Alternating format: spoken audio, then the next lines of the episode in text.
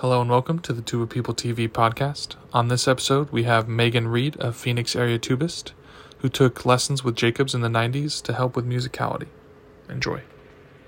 Hi, and welcome back to another episode of Tuba People TV, where we talk about all things Arnold Jacobs all of the time. We're here in the studio of Arizona State University tuba and euphonium professor Deanna Swoboda. Thank you, Deanna, for letting us use your studio here in uh, Tempe, Arizona, with Megan Reed. Hi, Megan. Hi, it's good to be here. Yeah, thank you so much for uh, for joining us and uh, uh, coming to contribute to this project. Uh, Megan and I had an opportunity to work together many years ago in the late '90s at the Brevard Music Center. Mhm. Megan studied with uh, uh, Fritz Kaenzig at Michigan and um, Toby Hanks at Yale, and you had some studies with Mr. Jacobs. I did. Um, I'm wondering if you can recall uh, your first uh, set of what, what what drew you to Chicago and your those those first couple of lessons. Um, I had been studying with Toby um, at Yale and finished up my master's, and he had suggested that I take some lessons with Jake to fix some some issues with my playing, Sure. issues with song and wind, and who else do you go to? But Jacobs. Um, so after I graduated from Yale, I moved that summer to Chicago and started taking lessons. Um, and it was fabulous. I mean, I, I started as soon as I could and took lessons as often as I could until he passed away. Mm-hmm.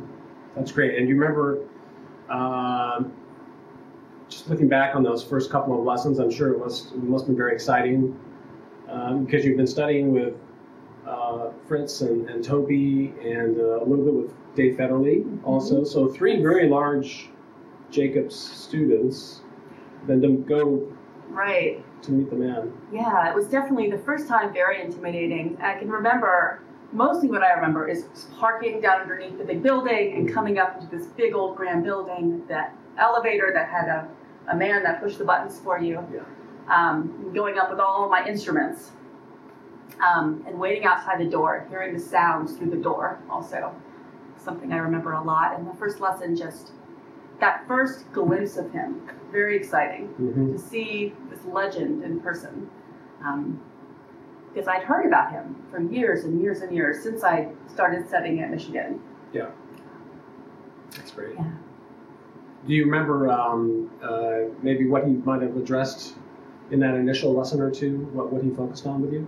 Um, a lot about song and wind. Um, Jacob spent a lot of time getting me to hear louder the sounds in my head, the Mm. song, so that I could put it into the tuba more efficiently. Um, so that I was really getting out what was in my head and not relying on the muscle tissue to do any of the work, which was the main issue I had gone to him for. Um, because I'd always been able to buzz easily on my mouthpiece and to sing on pitch and do all those things. But when I picked up my tuba, something would happen. Mhm. There'd be some kind of disconnect, and I wouldn't be able to get that same song to come out the way I wanted it to. So uh, he picked up on that immediately in the first 30 seconds or so I played for him, and we spent the next year and a half, two years, however long it was, working on that. And you saw him uh, quite frequently, actually, for not being in school. You saw him almost as often as, as if you were enrolled. I did that. Um, I, I thought about it like I was in school. This was part of my job was to try to get to those lessons. Um, that was why I was there. I had moved specifically to study with him. Um, so I got in just as often as I could. Um, it was really expensive for me at the time, um, and my parents did help out some, but all of that gig money and teaching money, all of it went towards lessons with Yeah. Jacobs.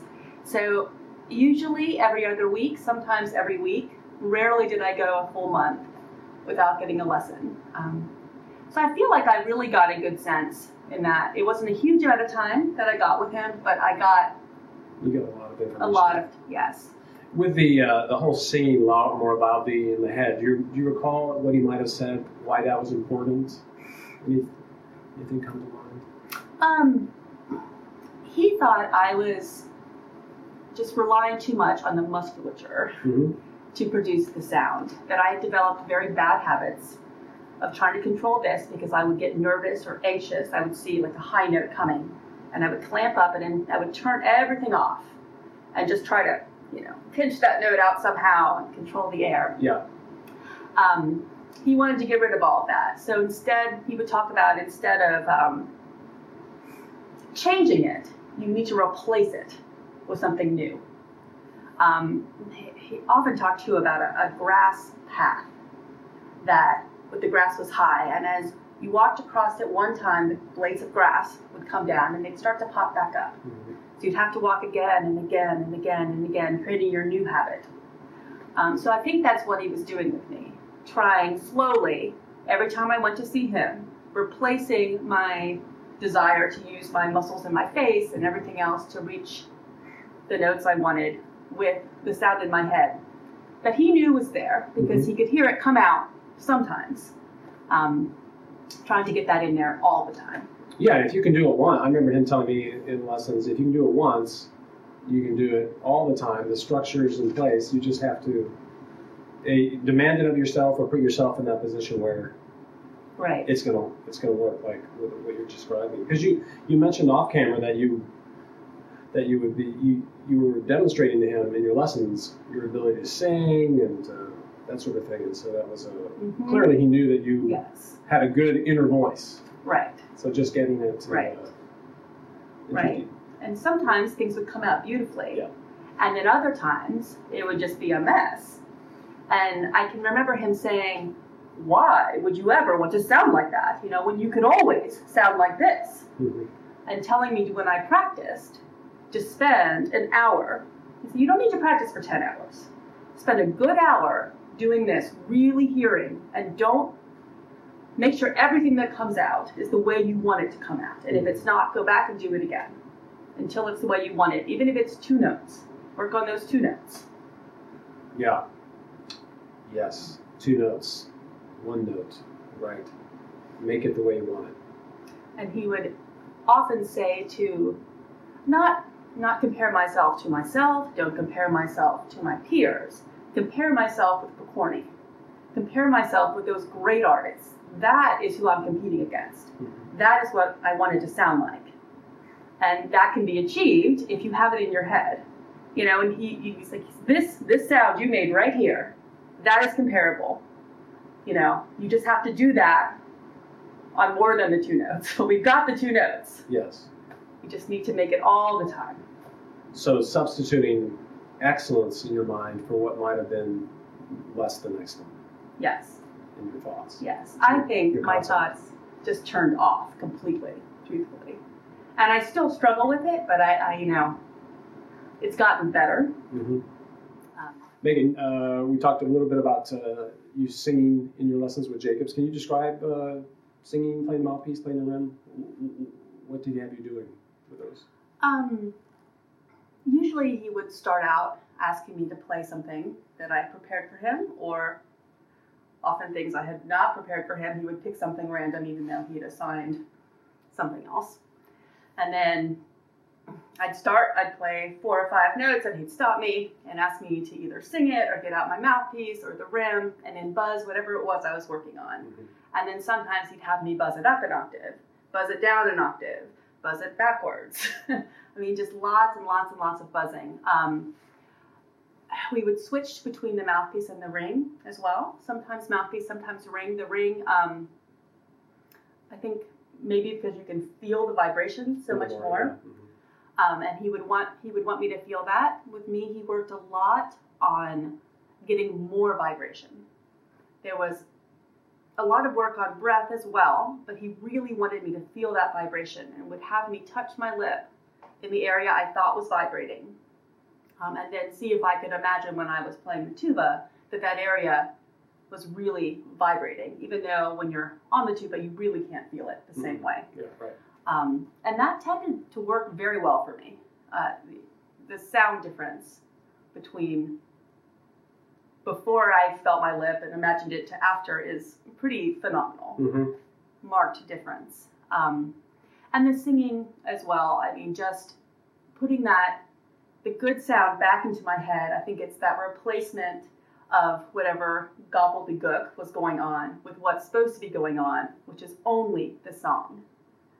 Um, and when you buzz on the mouthpiece, it's very, very difficult to have anything but that going on. hmm You will nothing will come out at all. Um, Right. So it's a very, very clean way to. Did he did he uh, ever talk about the why it's good about you know why he promoted mouthpiece playing or do you remember if he discussed that? I don't think he did. I um I had always had teachers that promoted mouthpiece buzzing. I know that it had been in some circles controversial. Right. But I had never had a teacher that didn't have me do that. Um, so it never surprised me, and it never. I think from the first lesson he had me buzzing, and maybe because he knew I had studied with with Toby and with Fritz. Um, not something he talked much about. He just had me do it. Didn't have to explain it. No. Um, seems like you know with his his having you do all that that playing of the mouthpiece and the rim and the singing, just getting you to it was just getting you to really focus in on the song so much, hmm and then to try to keep that same focus once you had the tuba Right. in your hands. Because when you have the tuba, when you pick up the tuba, then you have all these neural pathways that light up that represent your tuba habits. Yes. Yes. He was trying to get rid of all of that. Yeah. Um, you know, and listening back to some of this, these tapes, I can hear after I would buzz on the mouthpiece or whatever he had me doing, singing or buzzing, and then go back, I would have four or five notes of just perfect, beautiful sound. I mean, everything just right. And then it would start to fizzle as the mental images got more cloudy. hmm Then he'd have me stop again. Um, but yeah, it's that song, the song in your head, always, always, always, and the great, great sound.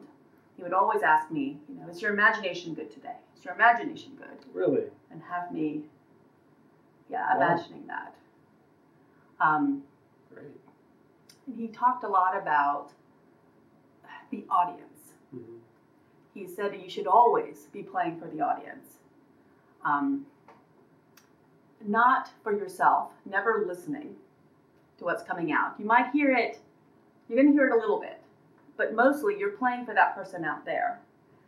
Um, I don't know, and he would talk about sitting in the studios at Curtis and people, all these famous people walking down the halls. hmm And so he said he used to practice with an amazing sound all the time because he didn't want anyone to think he wasn't a great tuba player. So he played all his easiest stuff, always sounding perfect, and then saved the other things for later when he was pretty sure no one was really listening. hmm Um, but I think that he, at least he, what he imparted to me was part of his success was all his time spent playing perfectly with the exact sound he wanted, the exact tone, the exact dynamic, and all that in the head instead of messing around and working things out, um, which he did. But At home. yes, Yeah, in the, in the safe confines of his basement. So he was practicing performing rather than practicing practicing. Yes. And that that was a lot of what he did with me. Because I not like I was a beginning tuba student. I could play the tuba. I didn't need all of that technical work and I needed to replace what was in my head all the time with something good. So he worked on me as a performer. Do, do you do you recall what the kind of literature he had you working on? Um, we did a lot of etudes. Um, The, Blue Book, the Blue Book. Botak, Yeah, a lot of Blue Book. We did some Kopprasch, um, Arban's, Mhm. a lot of just studies, but done, With great style. yes, with great style. Everything with great style all the time. Yeah, a lot of showmanship and showbiz. And one of the concepts um, that I think has been very different from other people I've studied with, with phrasing with him, he wanted you to pay attention to every single note, not to the phrase as a whole. Yeah. Said you're building the phrase by playing each note perfectly, instead of thinking about from here to here. Right. And it's it's something I still struggle with. It's a hard concept. Yeah. Building the phrase note by note. Yeah, the micro phrasing. Yeah, he got that from Tabuteau at Curtis. I remember that as well. Uh-huh. And it was, it was difficult to uh, uh, grasp hmm sometimes. But you, you had some of that. Great. Yeah. Yeah. Nice. Um, so, uh, excerpts or solo literature, or did you Yes. cover any of that? All of that. Okay. Um, I, I was studying with him during a time where I was taking a lot of auditions. So I would bring in stuff. Um, sometimes he wanted to work on it, sometimes he didn't. It depended on what kind of mood he was in. And I don't know. I mean, I, I always felt like I'd go in and I'd have prepared for my lesson and brought in five things he asked me to, to do. And he'd say, What else do you have? Like, well, and I'd rummage through my books, like, I guess I could play this for you.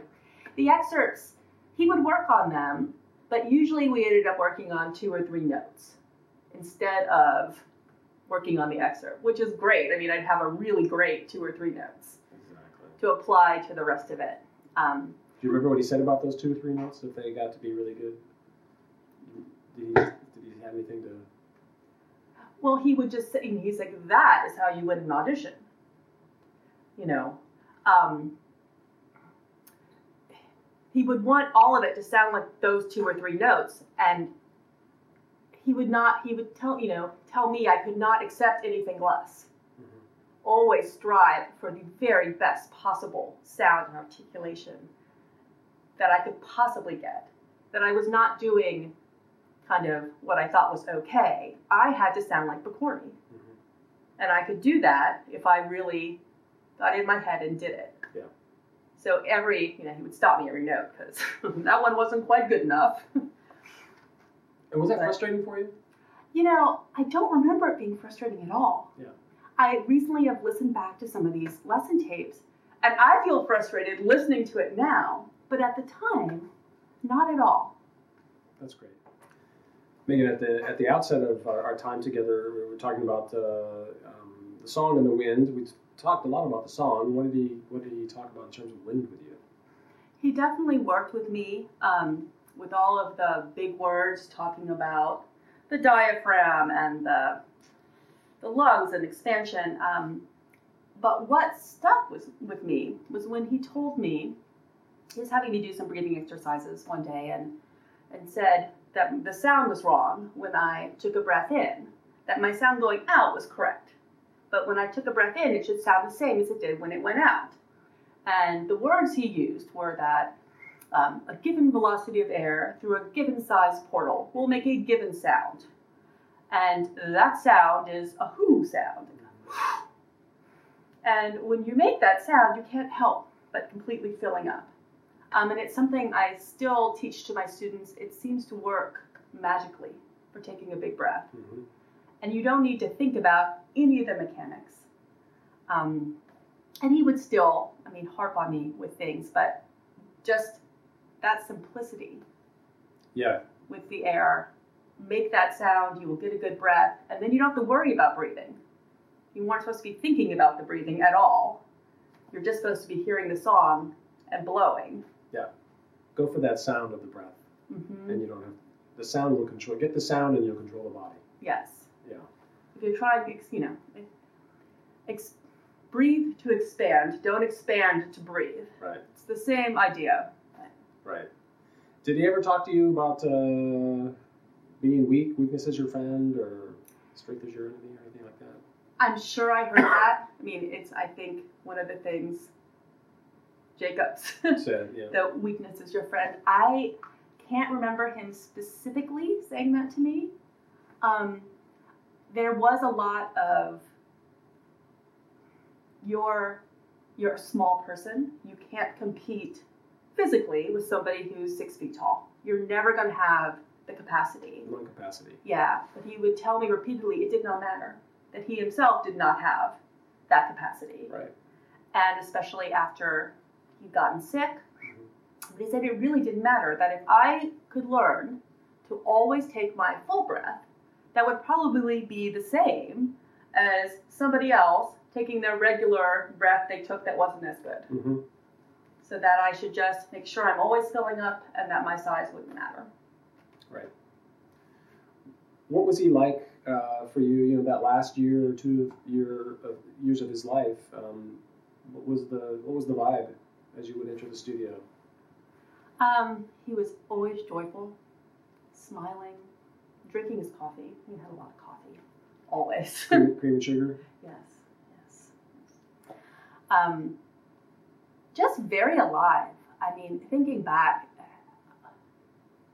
those of us who were studying with him when he passed were shocked that it happened. Mm-hmm. I mean, and it, he was using a walker. He needed help getting around, but he was vibrant. Yeah, the mind was there. Yes, he he remembered my lesson to lesson exactly what I had done the lesson before. There was no mental degradation at all, and so warm. I mean, I think for me, and I don't know how he was with anybody else, Mhm. but he knew that I needed a teacher that was going to believe in me, that was going to support me, and he was almost like a grandfather to me. I mean, he just, I felt so loved and so supported in my lessons. Mm-hmm. Um, he was my greatest supporter, my greatest cheerleader. Mm-hmm. Um, and having that from someone who was an icon, you know, was unbelievable. Yeah, a lot, of, lot of great confidence builder. Yes, yeah. Um, it's just devastating to have him pass at the time. I, I remember going to church maybe the Sunday after and just crying. Mm-hmm. I mean, it was just such a loss. Um, and I think because of that, not, you know, the lessons were amazing and the tuba playing, but just that belief in me as a person and what I could do. Yeah. The way a parent does. Yeah. Yeah. I, think he, he gave so many people that side of him, uh, especially people who saw him quite a, quite a bit. My last lesson was about eight weeks before he passed away, so August, it was August 15th Mm-hmm. of 98. And um, yeah, you know, the walker and certainly getting weaker and uh, physically more frail, but right there, Yeah. just right there. The ears were still working. Yeah. I mean, that was surprising to me. I mean, there was no problem with his ears. He couldn't see very well the music. Yeah. Um, but he could hear everything. Yeah. Um, and he could still play. He would play often in my lessons. He would take my horn. hmm He would demonstrate. Yes. And you can, I mean, you could hear the Jake sound. Yeah. He wasn't the most beautiful anymore. There were, as he didn't play very often, but you could tell it was Jake playing. Yeah. The characteristic. Yeah. Have you been back to the Fine Arts Building since he passed away? I have not. No. Yeah. That's uh, it's still there. Uh, his, his name is still on that door. Is it really? Yeah. Uh, John Hagstrom of the Chicago Symphony Trumpet Section has been leasing it, Oh, okay. and he has his teachers in there. But he has a nice, uh, there's a nice remembrance of Mr. Jacobs Mm-hmm. uh, on the door. So it's great. Well, Megan, I'm so thankful again for, for you taking the time away from from uh, your family and uh, uh, coming down to see Puddles and I uh, to talk about Mr. Jacobs. Well, thank you. This has been great. Yeah, uh, you, you had a, I think you had a really great opportunity with him that last year and a half or so of his of his life, and uh, just to get his wisdom and ideas during the last what turned out to be his last couple of years. I feel very lucky to have had the opportunity. And I mean, there's so many people my age who was studying at the time who were there Mhm. who didn't go take lessons for one reason or the other. Yeah, right. And I just feel so blessed to have done it um, when I was able. Yeah. If I had waited another year, Quite correct. And now you're passing on his legacy to your own students, Mhm. which is uh, the best tribute that absolutely. we have. Yes. Here is, um, we'd like to give you this uh, uh, token of our appreciation. Uh, this beautiful, genuine Tuba People TV class for your drinking enjoyment wonderful. Thank you very much. It's really good with chocolate milk. Perfect. It's great to see you, Megan. Nice to see you too. Yeah. And now back to you.